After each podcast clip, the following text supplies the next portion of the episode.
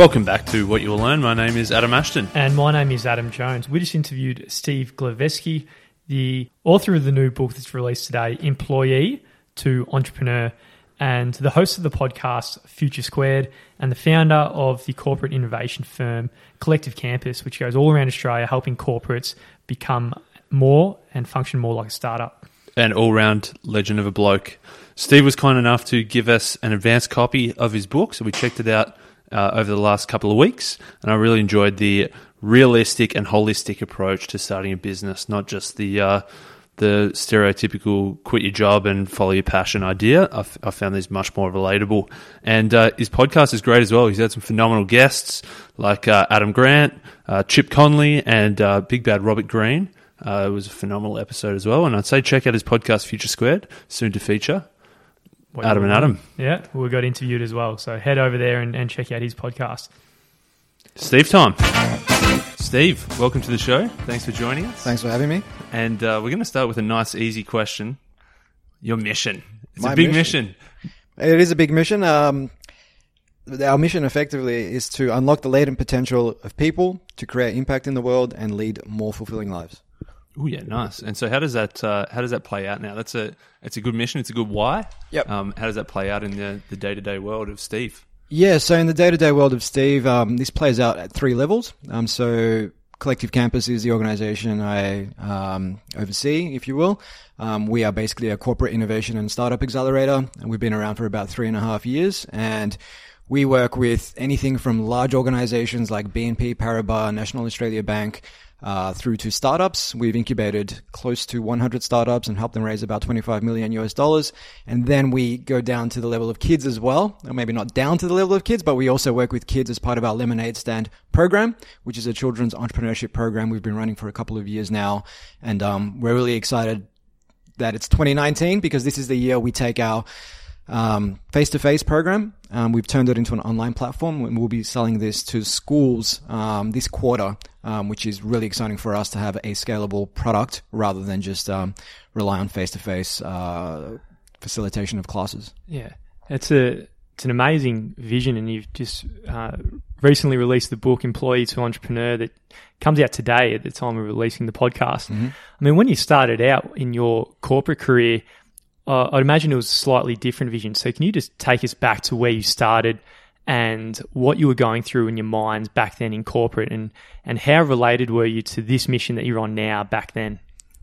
I, I would say I was totally unrelated or diametrically opposed, if you will. Um, and, and I think, like most of us, uh, I was going through life trying to conform to society's expectations of what success looks like. Uh, and that, I guess, comes from upbringing. Um, you know, my parents moved to this country from Macedonia back in 1971. They didn't speak English. They didn't have any money. They worked really hard to give their kids an opportunity. And for them, they wanted to see their kids grow up where rather than work uh, in, a, in a factory with your blue overalls, they wanted to see their kids wearing a suit, a tie, uh, making good money, and again, conforming to society's expectations of success. And so that's what I did. You know, I studied business and I got a master's in accounting, and I found myself working at uh, Ernst and Young, um, which you know I learned a hell of a lot there for the first couple of years. Um, I think you can learn a hell of a lot in the corporate world um, when it comes to communication skills, planning, um, interpersonal skills. Like there's a hell of a lot you take out of that world. Um, but at some point, I found that the learning curve tapered off. But to bring it back to your question, Adam, around the purpose, the purpose really was just to make money uh, and to be seen, uh, to make money and to derive some sense of social status.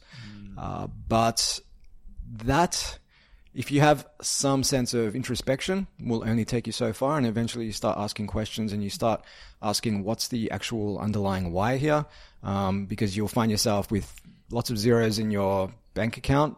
Uh, maybe not that many zeros, but enough, enough for a 29 year old at the time. Yeah. But uh, at the end of the day, um, as I say in the book, I, I, I'd find myself on the train station platform over at Parliament Station, and then I'd just be questioning what did I actually contribute today, and it's ultimately a feeling of being miserably comfortable.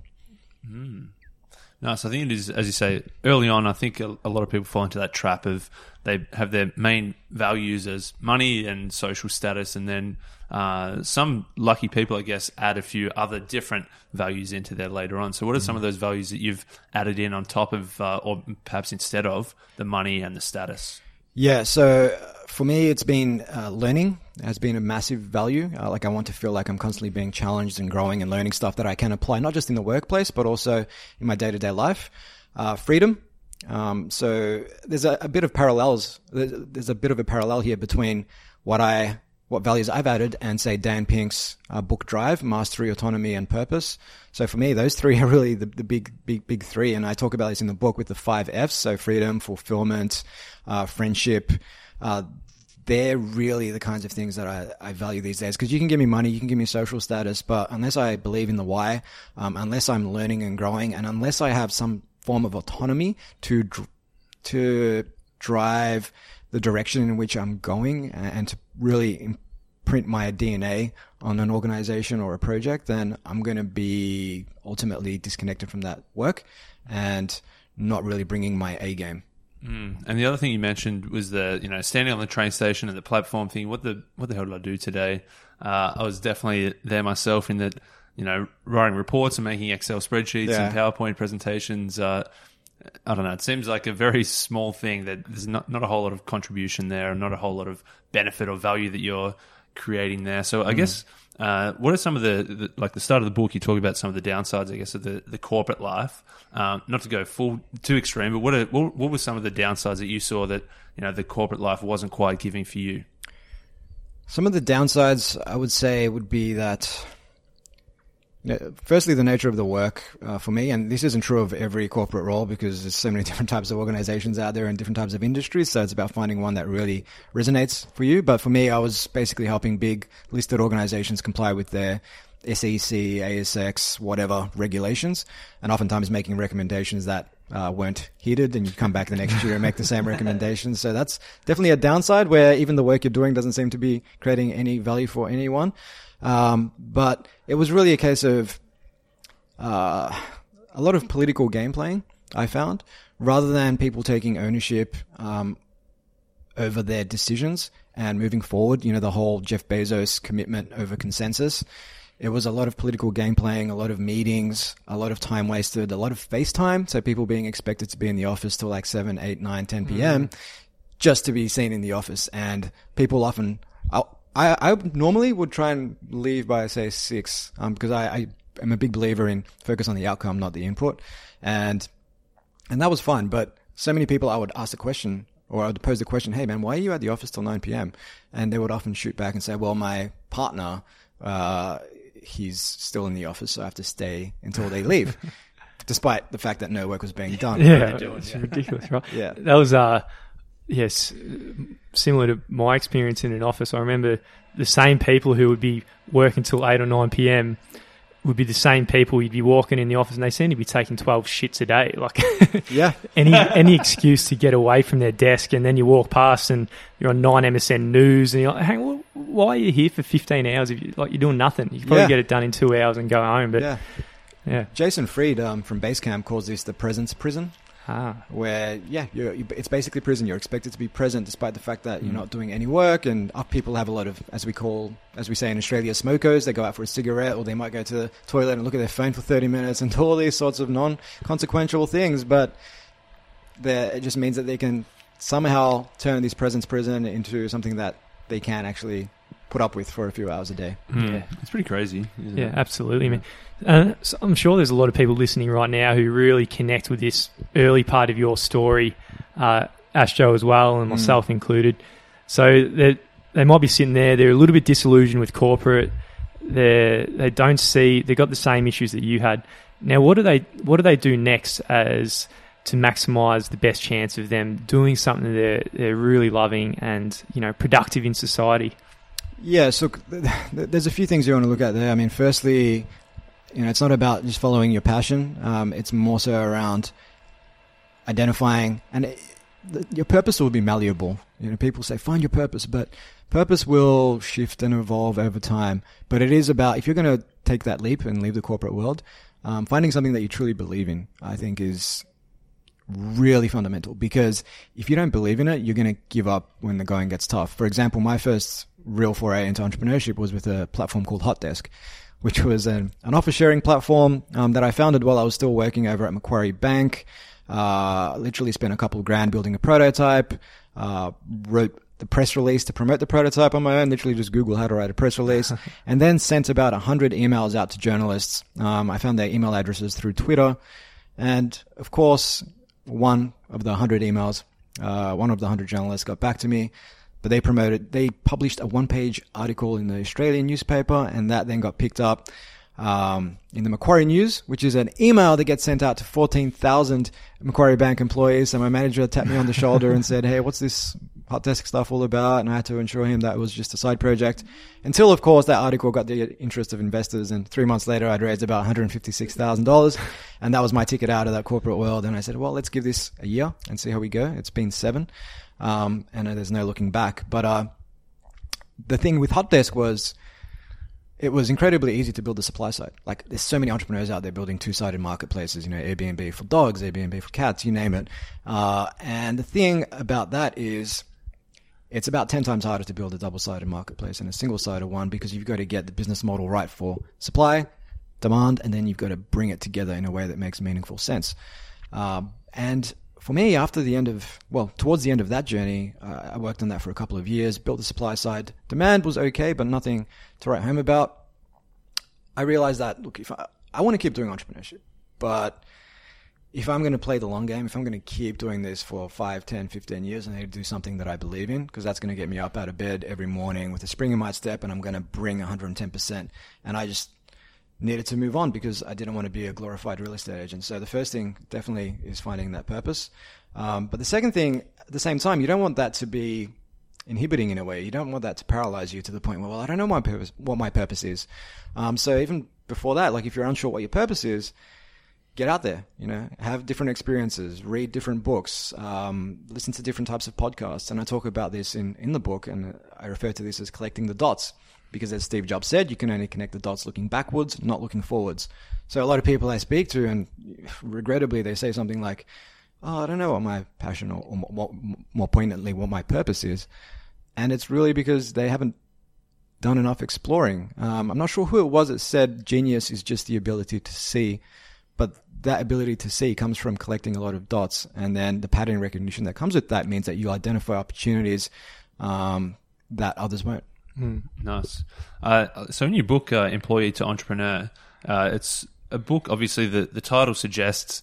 Uh, I, I, was thinking, oh, it's you know another quit your job and follow your passion, and uh, yeah. you know jobs suck, and the only way to uh, enjoy life is business. but I really like that it started off with that idea of collecting the dots. So it's not just about that; it's about constantly learning and exposing yourself to new environments and new ideas. Mm. And I also liked not many of these sort of quit your job, follow your passion books start with the idea of there's like you gave a list of ten or eleven things that you could do other than quit your job and start your business. So I think it's uh, I really like to you know we're not just blowing smoke here, but we really like that you know this idea of this business book that starts with you know collect the dots and then it starts with hang on this is not the only way. There's actually ten or eleven different other things you can try instead. Hundred percent, and so many people get enamored by the bright lights of entrepreneurship. You know, they might read TechCrunch and Mashable and read about companies raising billions of dollars in some cases or getting unicorn status. They might watch the social network or Silicon Valley's startup on, on Amazon Prime and, and things of that sort um, and think, oh, wow, maybe I should just start my own business. But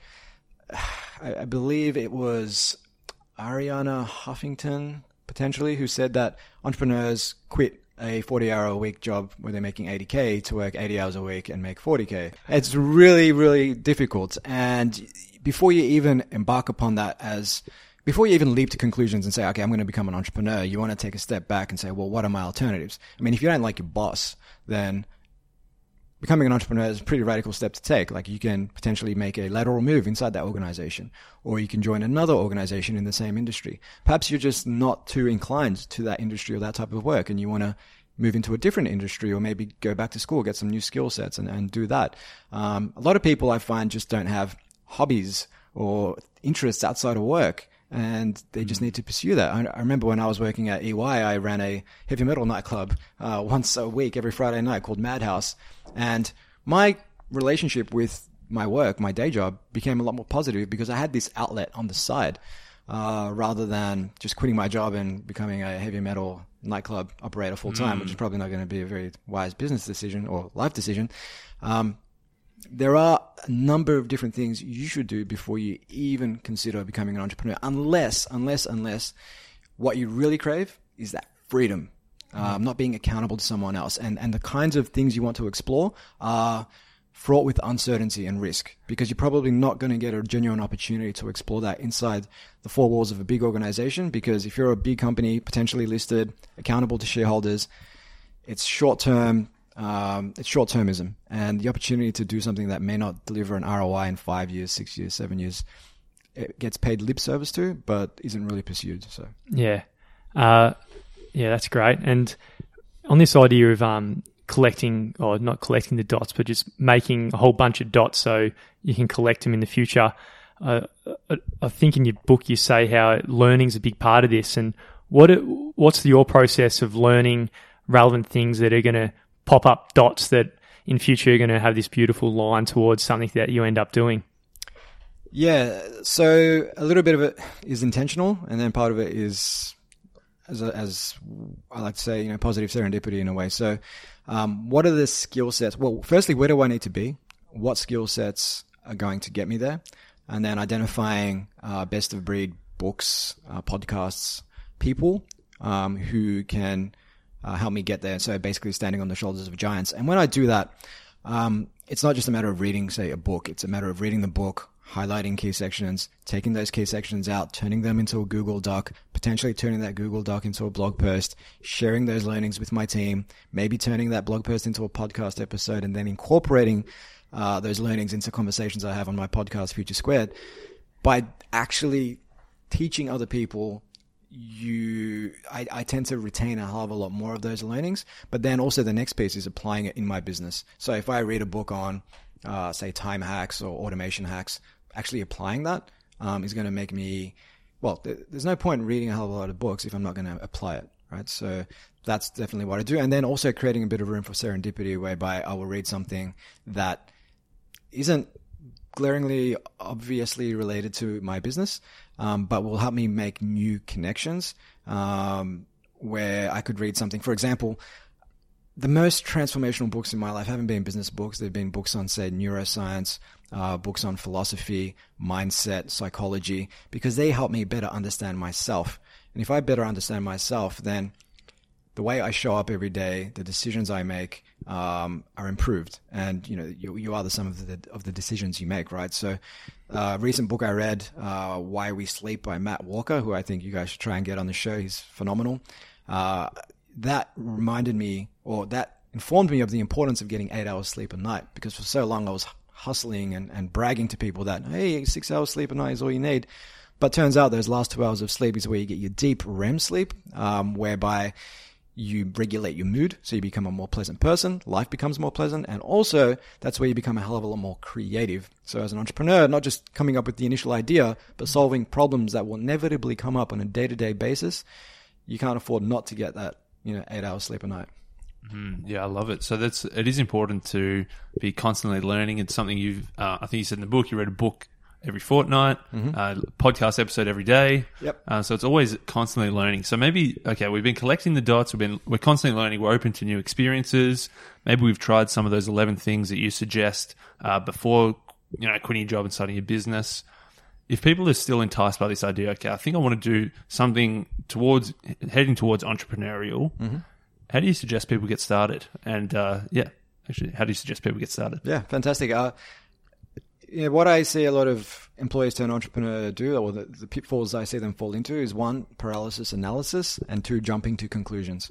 So, on jumping to conclusions, they'll have an idea and they'll think it's the best idea in the world. They won't share it with anyone. They don't want anyone to steal their idea. Problem with that is people won't steal your idea. Um, chances of that happening is like 0.01% because who's going to take your idea that's you know, got a 99% chance of failure, work with it for the next two to three years to turn it into something successful. Hey, good luck to them if they do that. but your competitive advantage today isn't about the idea, it's about the execution. And chances are, whatever idea you have, there's 20, 30, 40, 50 people around the world working on the same thing. So it's about who can execute better and faster. Um, so jumping to conclusions is one, and that manifests itself by people, say, hiring a app development company or something to that effect and paying them 50k to build a first version of a product before a customer's seen it. They'll probably take out a bank loan or spend their entire savings on that. They'll release a product, and lo and behold, crickets, right? And because it's been a big, hairy, audacious failure, what happens is they're like, wow, this sucks. I'm going to go back to the comfort of a paycheck, and they never return. The other side of that was um, paralysis analysis. So, and that's something that people learn or pick up as a it's a byproduct of being in the corporate world where you want everything to be perfect because you are working in an organization where there is a lot of certainty. You're making money today. You've got customers. You're listed. You've got shareholders you're accountable to. Everything needs to be hunky dory. Uh, you can't just be releasing stuff that's you know um, half cut. Um, and as a byproduct of that, what happens is when you jump out, you're thinking, well, I need this to be absolutely perfect before I move. Uh, but the thing with entrepreneurship, where there's a hell of a lot of uncertain uncertainty and a lot of unknown variables, is there is no such thing as perfect. As uh, Paulo Coelho put it in The Alchemist, uh, you need to go on the journey in order to discover the answers. So, the first thing people should do um, to avoid both paralysis analysis and jumping to conclusions is really identify what does the underlying business model look like? And at a high level, focusing or honing in on the problem, the solution, and the customer segment, and maybe even the revenue model. Once you've got that mapped out, it's about identifying what are the key make or break assumptions that underpin problem, solution, customer segment, and then finding a quick, cheap, dirty way to test that. Um, so, an example could be, and one example I provide in the book is of Uber. So if you went back to say 2008 uh, and you wanted to test whether or not that kind of model would work, you'd ask yourself, well, what is the make or break assumptions that underpin success here? And the biggest one would be trust. You know, trust that I'm going to get into a car with a stranger. Trust that a stranger um, isn't going to you know, stab me through the back seat like it's a gangster movie or something, uh, Robert De Niro styles. Um, and how would you test that? Well, you could go out and build the app and spend 50k on that and then spend a whole lot of money finding drivers and then doing your marketing to get the demand side on board. Or you could just go out to a busy taxi rank on a Saturday night in Melbourne at Flinders Street Station or something like that and just talk to people in the line and say, hey, would you pay $20 to get home in a private car tonight? Um, all above board, here's some driver credentials. Yes, no. And just speak to as many people as possible and see what percentage convert. You can do that in one night. It's a much cheaper test. It might cost you, you know, few hundred dollars, potentially, maybe not even. Uh, it's just really your time. But what people do is they'll pontificate and deliberate and they'll go out and spend a whole bunch of money on stuff that isn't necessary. Um, and by doing that, you're getting the learnings you need much earlier, much faster in the piece, and therefore you can start to make more informed decisions. Um, and that will also start to build your confidence as well as you start to get some positive feedback on that journey. Nice. Yeah, it's something we, we hear a lot, but I think it's until you hear it, you don't you don't realize that that's the way to do it. Start with something super small to test. What's the actual underlying thing that I'm trying to do here, and how do I test that? So hmm. I think that's that's super important. Another thing at the start, you know, someone who's an employee wants to become an entrepreneur. Maybe it feels like there's so much stuff. You know, you've got to you've got to build a product. You've got to then market that product. You need to find customers. It seems like there's so much involved in starting a business. Uh, what would you say boils down to the a couple of the most important things to start off with? Because I'm sure there's a lot of those things that you probably don't need to worry about straight away. Yeah. Uh, a lot of startups will preoccupy themselves, a lot of startup founders will preoccupy themselves with marketing and, and sales hacks and things of that persuasion. Um, and that's because they have a false belief that the reason their business isn't doing well is because it's a marketing problem, but it's more likely than not a value proposition problem. Uh, CB Insights published a report last year that found the top, well, which was around the top 20 reasons startups fail. Number one reason was market failure. Number two, three, four, five are all byproducts of market failure, like running out of cash. Well, if you had a value proposition that made money, you wouldn't run out of cash, right? So, that really is where people should focus um, on honing that value proposition and making sure that the product they're taking to market there is demand for and people will pay more for that product than actually costs you to build and deliver to the customer. Uh, seems simple, but so many people overlook that. Um, one thing a lot of entrepreneurs fall into the trap of is they start with funding. They start by thinking that, okay, I'm seeing these startups on- online, they're all raising funding. I need to raise funding as well The problem with that is if you're not making any revenue yet and you go to market looking for funding, firstly, it's going to eat up a hell of a lot of your time. You're not going to be focusing on finding a value proposition. You're just going to be focused on finding funding. You will, if you're successful raising, you'll raise at a very low valuation because you haven't got revenue yet. You'll give away a bigger chunk of your business. Um, and you're probably going to raise from unsophisticated investors uh, because you haven't got revenue yet, right? So, and then you become accountable to someone else. So, if you left the corporate world because you didn't like being accountable to someone, well, guess what? Now you're accountable to investors, right? And the way some of those um, term sheets are structured, particularly with some VC firms, they could have what's called a liquidation preference in place, which means that if you do build a, a successful business and sell it for, say, $50 million, your investor might get $3 for every dollar they invested before you see a single cent um, which means that you could work really hard to make someone who's already rich richer and at, at, the end of the day walk away with very very little. So if you are going to raise funding raise funding once you need it right? Mm. focus on the value proposition focus on building a business that makes money. Then and only then when you need that money to scale you can raise from more sophisticated investors who are going to give you better terms and you can raise at a higher valuation and give away less of your business. Um, so that's one big pitfall um, that i see entrepreneurs fall into when they're just starting out. So Focus on value proposition, not on funding, unless you're in something like biotech that requires millions of dollars to get going. Mm. And you can probably do all this on the weekend with your your income as well if you're making these minimum bets. So it's like a real benefit of actually not having all the time in the world and all the money because yeah, you're mm-hmm. finding the, the leanest way to do things. Yeah, hundred percent, man. Um, people you know throw away throw around the term side hustle these days, and you know, definitely. Uh, the challenge with the side hustle though is if you're working full time, uh, you get back home say 7 p.m. in the evening. You've only got so much time left. Mm-hmm. Not only that, but cognitively, like if you actually have a demanding job that requires you to think during the day, you're probably done all your deep work for yeah. the day, and so you're basically working with cognitive scraps at that point. Um, you know, if that's all you've got, great. You know, that's you're gonna have to make do with that. Um, you've still got your weekends, but you know, if you've got a family and kids, it can be difficult, right? So one thing I find um, people may want to consider is what I call a reverse side hustle, uh, and this is where you basically, if you've been in corporate for a long time, if you've got a particular skill set, you're then there's a lot of contractor roles that are up for grabs in that space. So you could get a contractor gig that pays really well um, in terms of a day rate.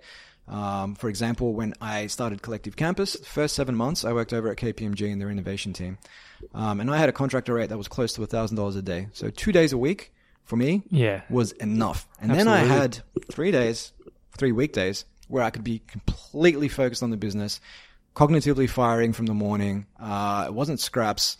Uh, it was my best self, and then obviously weekends on top of that. So that way, you can bring a hell of a lot more to the table without sacrificing um, your your day job, you've actually got money coming in, which is reasonable enough to keep you going. I'm not privy to your listeners' uh, financial circumstances, but most con- contractor roles, even if it's three days a week, mm-hmm. that still gives you two full days rather than say a couple of hours every night to, to focus on the side hustle. Yeah, I, I love that idea of yeah, because you're dealing with cognitive scraps otherwise. But that idea of uh, you know becoming a contractor. Mm-hmm. It, you might need to get the, the rare and valuable skills in the first place to be actually good enough to actually um, sell your own skills to a, another mm-hmm. uh, to some kind of uh, business. So I feel like there's this this challenge and this balance between uh, following your passion, quitting your job, and then going and doing something you love and and and so forth. But at the same time, having on the ground rare and valuable skills that you actually uh, work really hard to do at, which might be mundane and a little bit boring. Mm-hmm. So I guess I don't really have a question. But what are your thoughts on that that balance, and where do you uh, see the other side of doing the mundane, boring stuff to actually get leverage and uh, career capital, so to speak. So you can actually use this leverage to really start pointing where your career actually goes. Yeah, well, you know, a big part of collecting dots is really that work experience as well, which does help you determine where you want to go. And you find that a lot of entrepreneurs who are successful are working in the space where perhaps they had um, exposure to it in the corporate world. Um, a lot of people come out of financial services and start fintech startups, insurtech startups, things of that sort. But you need to be objective about that and determine whether or not the learnings you're getting on a day to day basis are actually going to serve you, uh, or whether or not you're just living a false purpose, like Robert Greene says, um, whereby, and this goes back to what we talked about earlier, people go through life just looking for status and money, learning a bunch of stuff that's not really going to apply elsewhere. Having said that, if you look closely enough, you're going to pick up a lot of transferable skill sets, right? The way you interact with people, the way you do research, planning, analysis, um, the way you identify certain opportunities in an industry. Like you just need to look uh, closely enough and not just discount what you're doing on the surface. And one thing I like to say on that, whereby people just look at the what, really look at the underlying things you're learning, but also the how. For example, if I'm a garbage cleaner, it's very easy to conflate that well with I'm, I'm just a garbage cleaner hmm. rather than I keep the streets clean so children have somewhere safe to play. Uh, that, that, changes the game, yeah. but also the skills that they're going to learn as a garbage cleaner. Um, you know, overcoming adversity, um, overcoming people's opinions of you, and as uh, Seneca says, um, there's nothing worse than living life in accordance with other people's opinions. You know, if you do that, you'll never be rich. But if you live life in accordance with nature, you'll never be poor. Um, and that's why philosophy is so big for me. And as an entrepreneur, when you're just starting out, and I'm kind of going off on a bit of a tangent here, mm-hmm. but when you're just starting out, it's very easy to compare yourself to your former associates and colleagues in the corporate world who are probably on six figures, living very comfortably. And if all you do is compare yourself to them based on that one metric, you're probably not going to last very yeah, long. Um, you want to focus on learning um, during those first year or two, that first year or two, but also on the other things that they haven't got, like the freedom that you've got to really build your own life. Uh, so yeah, that, that mindset shift is, is really key, particularly when you're just starting out. Yeah, nice. As I said, I really liked the the book that I was perhaps at first expecting a you know quit your job and start a business, but it's really yeah. all the you know the constant learning. Uh, you bring in psychology and cognitive biases. You talk about philosophy. You talk about um, you know procrastination. You also talk about 10xing your output. Mm-hmm. Um, so towards the end, some of the things that that you do and other people can do to really increase that output. Uh, you had a really uh, popular article just in the last couple of weeks um, talking about your new approach to work. Um, yeah. So tell us about that. Yeah, and I guess that doubles down on what you asked earlier around what should people do when they start out. Like so many entrepreneurs will focus on trying to do anything and everything in the business: marketing, sales, admin, um, product development, project management. But you can only do so many things. So identifying what are your strengths and doubling down on that, outsourcing, automating, and or cutting everything else. So the article you referred to was um, the case for the six-hour uh, workday, which was in Harvard Business Review, and it's funny because it's so easy to fall into the trap of just working long hours, twelve-hour days, fourteen-hour days when you when you become an entrepreneur, and, and stick to that, because a lot of people may derive a sense of identity from that, um, and use it as a form of escapism as well. Because why should I? go out and work on myself in the real world when I've got a business to run. You know, I'm going to work 12 hour days. Um, and I'm going to use that to justify not actually confronting myself in the real world and working on other aspects of myself, working on my relationship with my partner, working on being a better parent, um, working on, say, different hobbies like taking up stand up comedy or something to that effect and just trying different things. But it's easy to say no to all of those things when you conflate your entire identity with your business. Um, so these days, one of my big goals for 2019 is to work um, six hour days. So 9 a.m. to 3 p.m. And the reason why I say that's a goal and why that's achievable is because nowadays you have so many automation tools online. Um, you can take take a step back. The way I approach this is I look at all the work that I'm doing, I look at the work that my team's doing, and I objectively determine which of these tasks can we either firstly automate or secondly outsource. And even before that, what do you want to cut from this? Like, what's actually adding value here? Are we just doing this because we've always done it? Um, or is it genuinely adding value? And when you do that, you can find yourself um, with a hell of a lot more time um, because you could easily spend 12 hours a day doing all this non-consequential stuff that you can automate or outsource. Um, but not only that, if you look at the science of flow, uh, Mihaly Csikszentmihalyi, basically you can only really do deep work for four to five hours a day. And Cal Newport, who I know you're both big fan of, um, says that as well in his book Deep Work. So if I'm at the office until say 7 p.m. from 7 in the morning, I'm only doing deep work for about one third of that time. So the rest of the time is basically residual. Uh, you know, again, cognitive scraps rather than just sitting at my desk pretending to do work and looking at MSN and things of that yeah. nature, I don't know if anyone looks at MSN. uh, I could actually be out there living life, working on myself as a person, and I can come back the next day better, stronger, more mentally present. Um, and so can my team. And that way we bring our best, the best versions of ourselves to the office every single day because I don't get into entrepreneurship to sit in front of a computer screen 12, 14 hours a day. I mean, I enjoy skateboarding and I'm trying to learn how to surf and I like being outdoors and I like trying different things like stand up comedy and, and, whatnot. And that to me is a big part of life. Like that work life integration piece is huge. Mm. Um, and some people listening to this will say, well, that's, that's not right. You know, you got to be hustling all the time. Yeah. Uh, listen to Gary Vee. It's all about the hustle, outworking everyone else. But not every hour was created equal. If I can put in six solid focused hours over 14 relatively focused hours, then I'm going to take that every day of the week. Yeah. Maybe not every day, maybe just Monday Friday. yeah, that Gary uh, Gary Vee, his his whole spiel, I loved it when I first heard it, but then, yeah, if you really think about it, it's mm. it's a pretty dangerous routine to get into and not even mm-hmm. productive.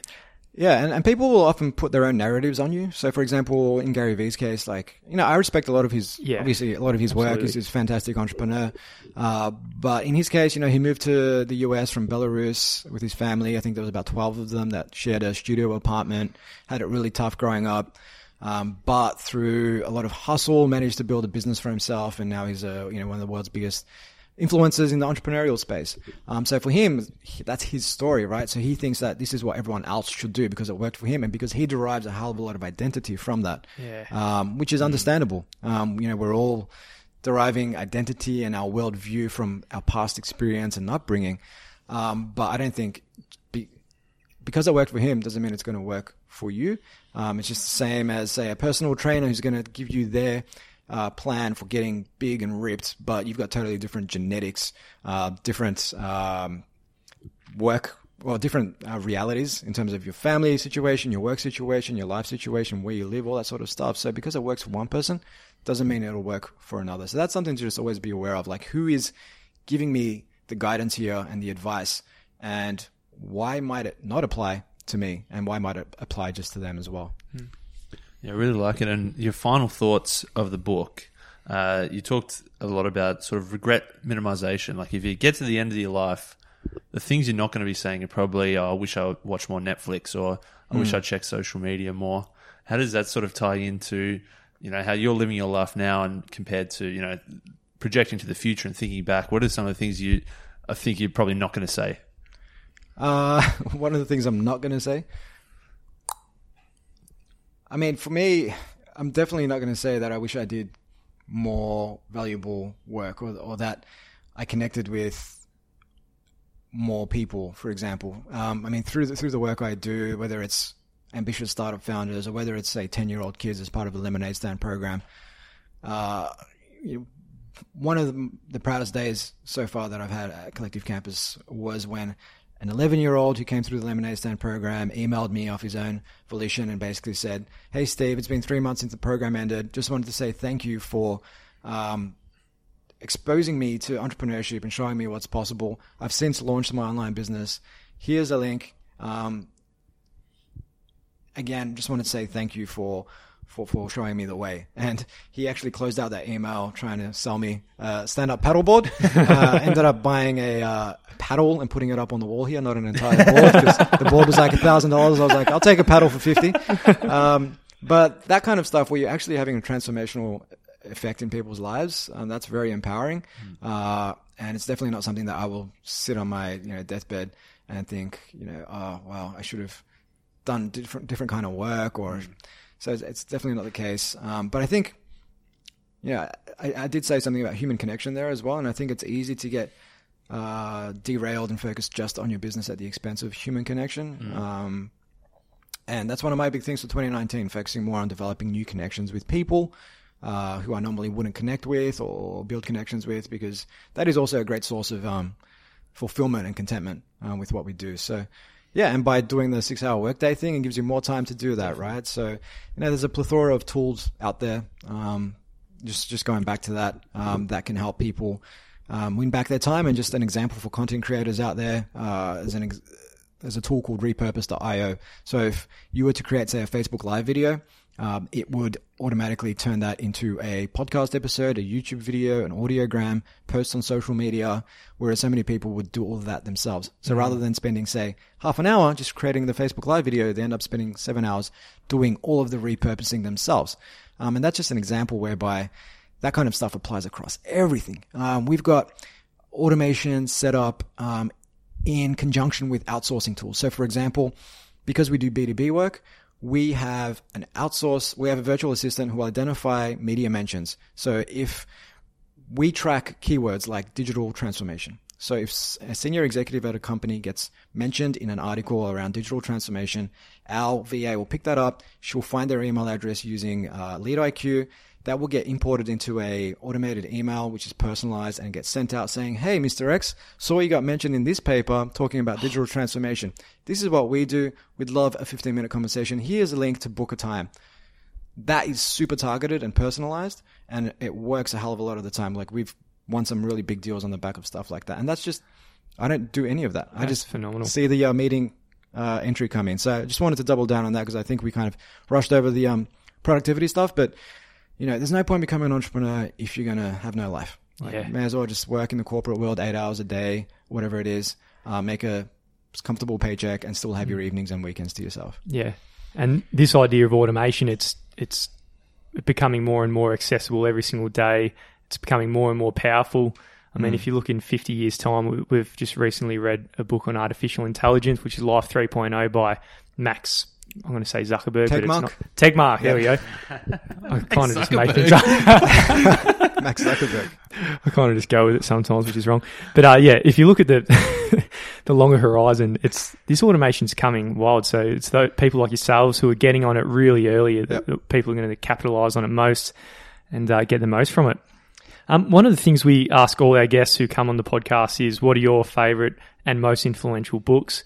For yourself, being an avid podcast consumer as well, we'll extend it to podcasts as well. So po- most influential books and also the podcasts that are impactful for you. Yeah, so as, as I was saying earlier, you know, business books for me are very helpful. Um, you know, you can stand on the shoulders of giants, learn how to build prototypes, test your ideas, better market your idea, sell better, all that sort of stuff. But at its core, the books that were most transformational for me are uh, around mindset and philosophy. So um, Marcus Aurelius's Meditations, uh, which are the journals he kept while he was, you know, the king of the Roman Empire back in like 120 AD. Um, they were never meant for publication, but they were found after his death, um, and now available under the guise of meditations. And you know, the reason why that's so powerful is because he was, you know, preeminent. He was the, the ruler of the free world, yet so.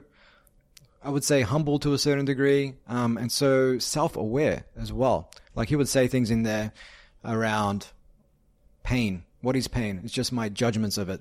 Um, if I remove the judgment that I am hurt, then the hurt itself is removed. Um, and he would say things like, "You have power over your mind, not external events. Realize this, and you will find strength." Um, because it's so easy to go through life and be reactive to absolutely every external stimuli that comes up, right? And as an entrepreneur, like you're going to face a hell of a lot of uphill battles. Uh, you're going to have proposals that you spend two, three, four hours working on after several meetings. You're going to send that out and that prospect is just not going to get back to you, not going to answer your calls, even though they said, yeah, man, we'd love to work with you. And that's called the counterfeit yes. People find it much easier to say yes to questions like, oh, yeah, you're interested in working with us, than it is to say no, because we just have this innate desire to be liked. Um, so Meditations by Marcus Aurelius just gives me the grounding I need to focus it's basically like, as Tim Ferriss says, it's an operating system um, in which to show up in the world uh, with every day, um, and it just helps me make better decisions and not be so, not be at the mercy of emotion, um, if you will. Um, second book, Mindset by Carol Dweck. Um, just not even the whole book, just the whole concept of growth mindset versus fixed mindset, um, which helps again to help develop uh, a positive relationship with adversity. Um, because if you want to do anything in life worth doing, you've got to be comfortable with that discomfort that comes your way. Um, you know, I'm currently trying to learn to surf, and you know, when you're paddling out on this eight foot board, it's really shaky, and you have a wave coming at you that's about three feet high, and it just knocks you off your board. It's very easy to just give up at that point. But when you have that relationship with adversity, when you are familiar with concepts like a growth mindset, when you realize that the obstacle is the way, uh, to quote Ryan Holiday, you get back on the board and you keep going. And eventually, after like 15 minutes of paddling out, in my case, you get into a position where you can turn around and actually catch a reasonable wave, or at least try without wiping out. Um, but I think so many people just shy away from that discomfort um, at the first hint of it. And when you shy away from that, you shy away from opportunity as well. Um, so that was the second one. And the third one, probably a business book, just a lean startup, just because I think the whole notion of tight feedback loops, rapid experimentation. Not not only when it comes to entrepreneurship, when it comes to anything. Like if you're dating someone, hey, don't go on hundred dates before you decide whether you not you want to keep seeing them. Like, what are the values that you hold true? Um, how can you determine whether or not they um, have similar values that you can build something together? Because values alignment um, in relationships, in business, in teams, uh, in your work status, like who you work for, do you align with the values of that organization? I find it's really key to, to build a sustainable relationship with, with, with something. So yeah, lean startup, mindset, meditations. Nice. And I like that, uh, even though obviously, you know, business books give you the practical skills, but you've, you know, meditations and mindset, they're more about the, uh, the mindset, I guess, the mm. overall approach rather than the specific skills, but just uh, that one way to shift the way you look at the world rather than you know one specific how to sell X. But this is you know the books that are just an overarching idea as, as to an approach. So I really like that um, for sure. We talked about your book, uh, Employee to Entrepreneur, but we haven't talked about your podcast yet, no. Future Squared. We had a few. Um, crossover guests: uh, Chip Conley, mm-hmm. Kevin and, Kelly, and, and Kevin Annie Kelly, Duke. Annie Duke, and you've had some other great guests as well. Um, Adam Grant, and a big one I'd recommend, obviously Robert Greene mm-hmm. um, was awesome. Uh, tell us about a little bit about Future Squared, and you do some book reviews on there as well. Yeah, I've done a couple of book reviews. Uh, incidentally, Robert Greene's 33 Strategies of War, um, which coming back to what we said earlier, like learning and reading disparate topics um, allows you to connect dots in unexpected fields. So a lot of those strategies of war, whether it's uh, Napoleon, um, whether it's John Boyd, the military strategist, and his concept of the OODA loop observe, orient, decide, act. The faster you can do that, the better decisions you can make to outgun your opponent. You'd be surprised what you can learn, say, from the military that you can apply to entrepreneurship. Um, but on the podcast, I mean, that just started out as something about three years ago. It was just going to be like a marketing channel. Let's just see where this goes, you know, get some big names on and maybe enough people will listen and we can tailor the conversation to be around corporate innovation. And that's what it was initially. It was people like Steve Blank, David Burkus, uh, management thinkers, and just talking about how to be innovative inside a large organization. But as the, as I say, you know, you go on the journey, the path presents itself. And I started talking to all sorts of people, not just, you know, corporate innovators and management thinkers.